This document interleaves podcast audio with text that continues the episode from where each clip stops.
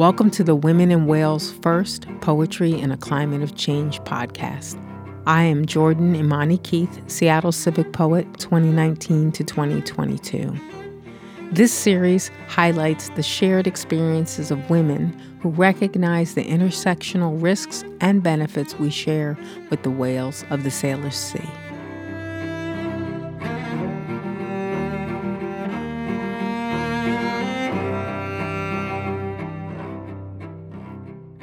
Hello, and welcome to Women in Whales First.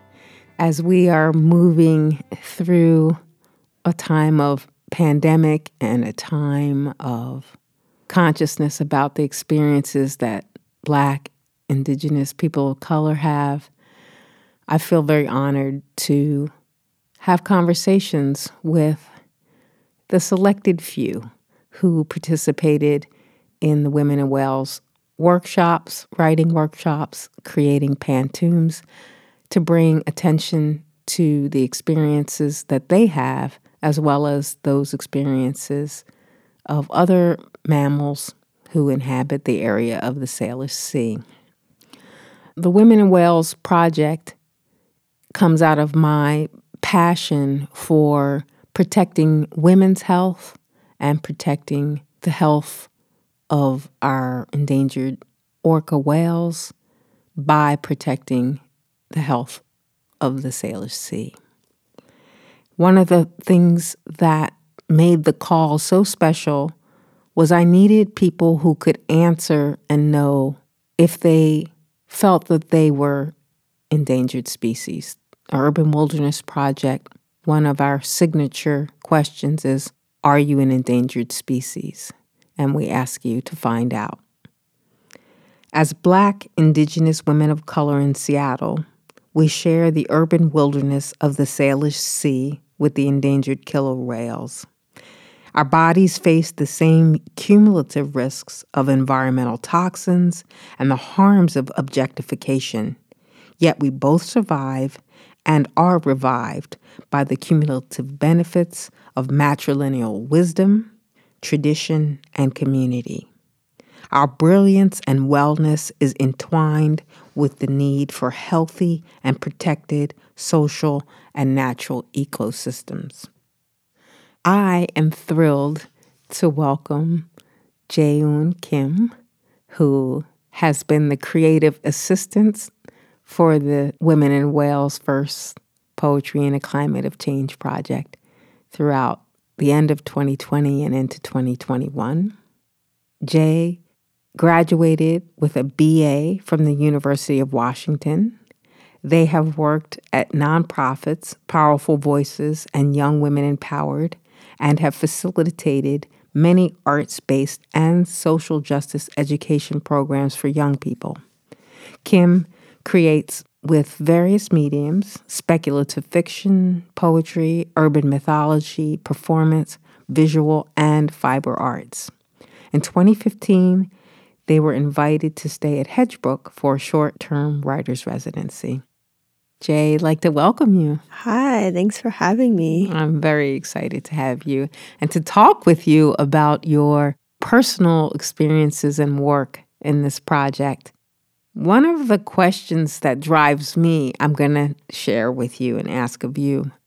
When you think of yourself as an individual, or your family, or your cultural, ethnic heritage, where do you see or recognize intersections between the experiences that the orca whales, particularly in the Salish Sea, particularly the endangered uh, southern resident pod has with your own experiences as an individual or as part of a, you know your collective family whoever you call your family.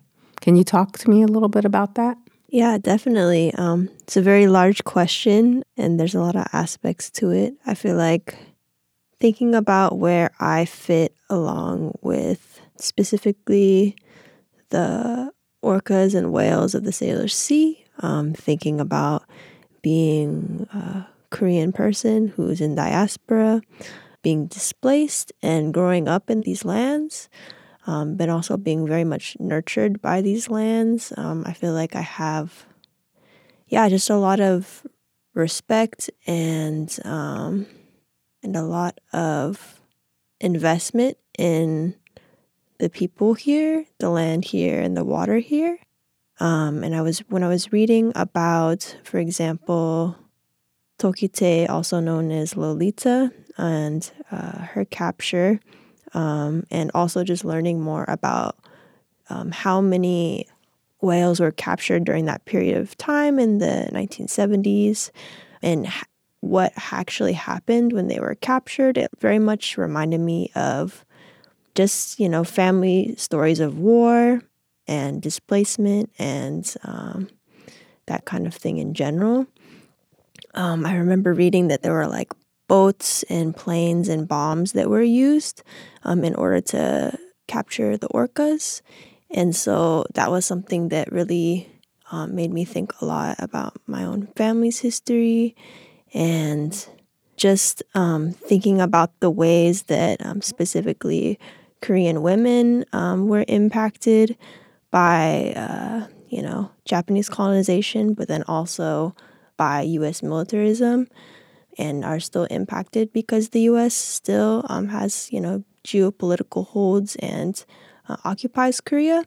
And so, like, that feeling of like sort of being captured or um, maybe used by the military, and also just thinking about uh, the U.S.'s history in in Korea, um, the ways that yeah, there's a lot of Korean adoptees, um, and that's a really big history for um, the, especially the last several generations of Korean adoptees who a lot of women, I guess, in Korea, um, from what I've read, there's been a lot of accounts of people being coerced into giving up their children um, for like U.S. folks who are wanting to adopt, um, you know, Asian babies and that kind of thing, and putting a lot of demand on um, sort of the countries that the U.S. is occupying or Western people are occupying, and the ways that, like, you know, a lot of those children have been historically taken to different locations, which is very much reminds me of uh, Tokitae's story in a different way. Wow, that's a lot of intersections. So being removed from family, I don't know how many people know that bombing that you're talking about, and I don't think people really think of bombs having been used to um, capture the orcas um, in Penn Cove off of Whidbey Island. And when you said that, it shifted how I thought about it because even though I read they used bombs to herd them, the whales knew what was happening, but they had to give up when they had done all they could to try and keep their young from being captured. And hearing you say that in the context of Korean heritage makes me see alignments between a kind of consciousness. How do you think, if that's true, and I don't know if you see it that way, how do you see, or do you see any ways that we can move forward in reconciliation or repair or recovery, both, you know, speaking of your heritage and then any things that you've seen or learned that people might be able to apply to the efforts to to repatriate the last living captured orca from that pod. Yeah, I think that things that come to mind of just in general when we think about endangered species or how we interact with and sort of decide for endangered species, kind of what their fates will be or what the best way to be able to help them or serve them would be. Um, I remember reading that there was, you know, multiple instances where people would be like, oh, well, these whales can't go back into the wild because they've been away for too long, even if it's not a super long amount of time, or they're also young. So that is um, often used as a reason to um, keep them contained um, or bring them into aquariums and that kind of thing. And yeah, just thinking about relating that towards Korea in terms of like being able to self determine and like thinking about ways that, you know, maybe Korean people can self determine um, without kind of US influence or other people's influence. Um, what does it mean for, you know, a lot of the Korean peace efforts in general have been actually led by women in Korea. So there's like a whole organization called Women Across the DMZ. Um, and they have been huge leaders in being able to take back Korea for ourselves and for us to be able to make decisions for ourselves about um, our country and reunification of North and South. Um, and then when thinking about like the whales too, there was an instance that Donna um, in our panel that we did recently was talking about um, a story of Springer, the orca, who was actually brought back into the wild and was able to be returned and be able to the ways that humans were able to create circumstances or a situation where they were able to bring Springer back home, but let Springer find their family again. Um, and instead of just deciding to take Springer to aquarium or something like that, um, but like really trying to create conditions where they could go back home. And ideally, it would be wonderful if we didn't have to create conditions where we're choosing for wildlife all the time and wildlife are just able to be wild. One of the things, too, when you were talking, I know um, people of the diaspora, different diasporas, African diaspora included, you start to have this kind of cultural identity crisis, especially when you feel removed in any way. But there's also that narrative being placed onto these whales, and they speak like us, you know, they have their own languages and their own cultures and their own, even though they're the same species like all humans are the same species. Every pod has a different way of communicating, different language, and different foods and everything that they eat. And I think your example about Springer shows, yeah, they don't forget. Springer got lost, but Springer didn't forget, right? So I would love to hear your poem. Um, and I will just introduce for the audience part of the Women in Whales First Poetry in a Climate of Change project has been to create pantoums in response to our cultural connections, our marine ecology passions, the things that we know about ourselves and the whales. And the pantoum is a Malaysian form that repeats the second and fourth lines throughout the, the poem for our collection, our cohort of seven women, all black, indigenous people of color, we decided to further weave ourselves together by using a line from each poem, from each poet in our own poems, and then to use the pantoum form. So I'm excited to hear and share with you Jay's poem. This is um, a supplication to whales. You tell me I am not her, all lands that touch all ancestors. You tell me so that my bones don't rattle my skin. Is an ocean just salt water or more whales, seaweed, and sand? All lands that touch all ancestors, stuck between seen and unseen. Is an ocean just salt water, or is it more rock, coral, rainstorm? On Turtle Island, U.S. warships defile the house of a local dragon god. Stuck between seen and unseen, seven generations rise to the surface here, enter oxygen, breach memory. Off Turtle Island, U.S. warships defile the house of a local dragon god. Somewhere, an auntie quietly makes offerings. Seven generations rise to the surface. Here enter oxygen breach memory. Epigenetic grandmother codes our own basic nature. Somewhere an auntie quietly makes offerings. And I want to tell us we are winning. Epigenetic grandmother codes our own basic nature, a long past chasing this moment, and I want to tell us we are winning. And it's true, the womb begets the womb of infinite possibility, a long past chasing this moment. What a storm we've had, and so deep breaths of all kinds mingle. It's true, the wound begets the womb of infinite possibility in all of my lifetimes, I supplicate an ocean wisdom queen remain near to me, remain dear to me. Seven generations rise to the surface. Here enter oxygen breach memory. You tell me so that my bones don't rot on my skin. Somewhere an auntie quietly makes offerings. You tell me I am not her. Wow.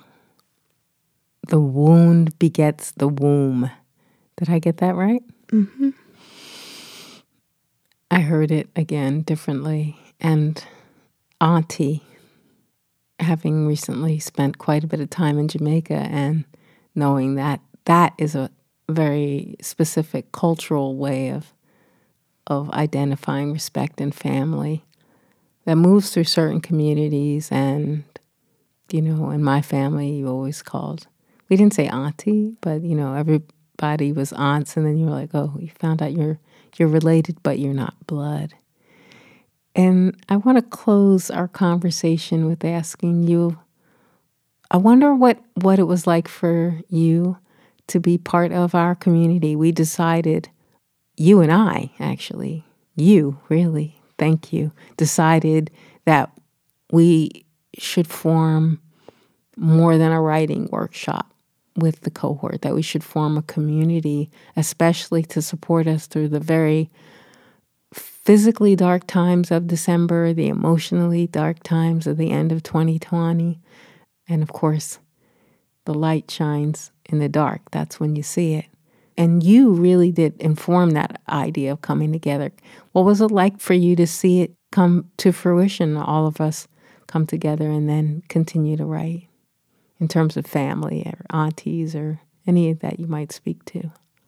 It was really special um, coming together. I felt like it was like very auspicious and like I just felt like it was supposed to be, I guess. And that started with the application deadline for the cohort being my friend's birthday, who passed away recently and they were really like they loved whales. So the fact that it was that day, I was just like, whoa, that's that's really meaningful. Um, in terms of coming together, it just felt like really important, especially being like a multiracial group of people, to be able to be in space together, um, to almost, yeah, try to decenter um, Western ways of kind of relating to nature or environmentalism and doing it um, through this creative outlet was really powerful. Yeah. Well, it's a specific way for for folks listening that you would say we decentralized a Western approach to the rest of the natural world since we are nature.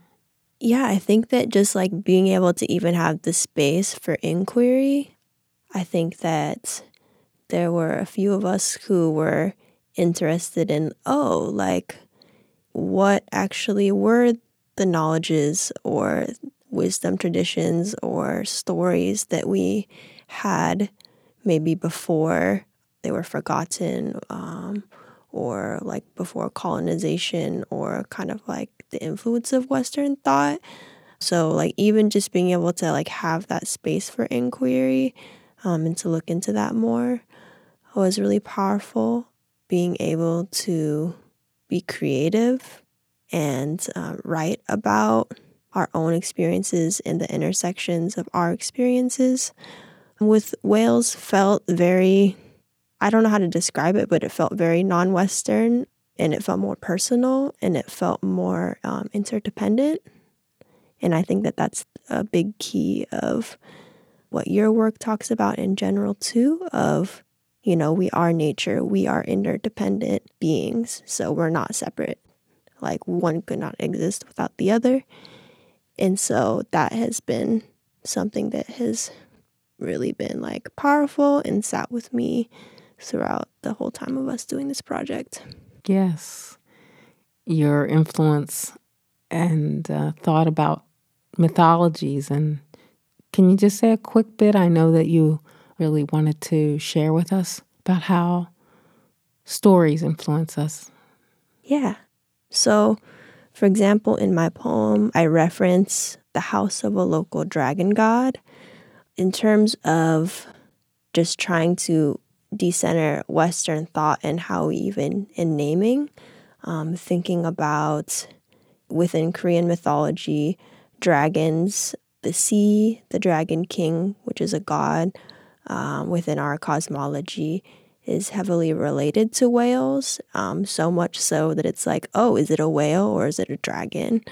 And there's, you know, multiple tales where the dragon king's palace is in the belly of the whale or is the whale. So, yeah, that was like one thing that I wouldn't have been able to find out had we not done this project and I wouldn't have looked into it so much. Wow, the vision of that. The Dragon King's palace is inside the whale. Mm-hmm, wow. Mm-hmm. I don't think there's a, a better image to leave people with. Hold that. I have to say with all of my heart that I'm so thankful for your work, for your participation in this project, for this time to talk with you, Jaeyoon Kim, and to celebrate and hear your poetry. Thank you for being part of this podcast, Women in Whales First Poetry in a Climate of Change. Thank you so much for having me.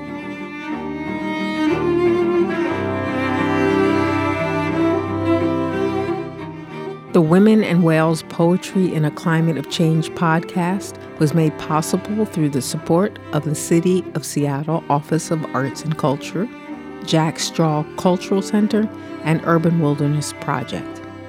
I'd like to thank Gretchen Yanover for our theme music, and thank you, listeners, for joining us. Learn more about the Women and Whales Poetry in a Climate of Change project at urbanwildernessproject.org.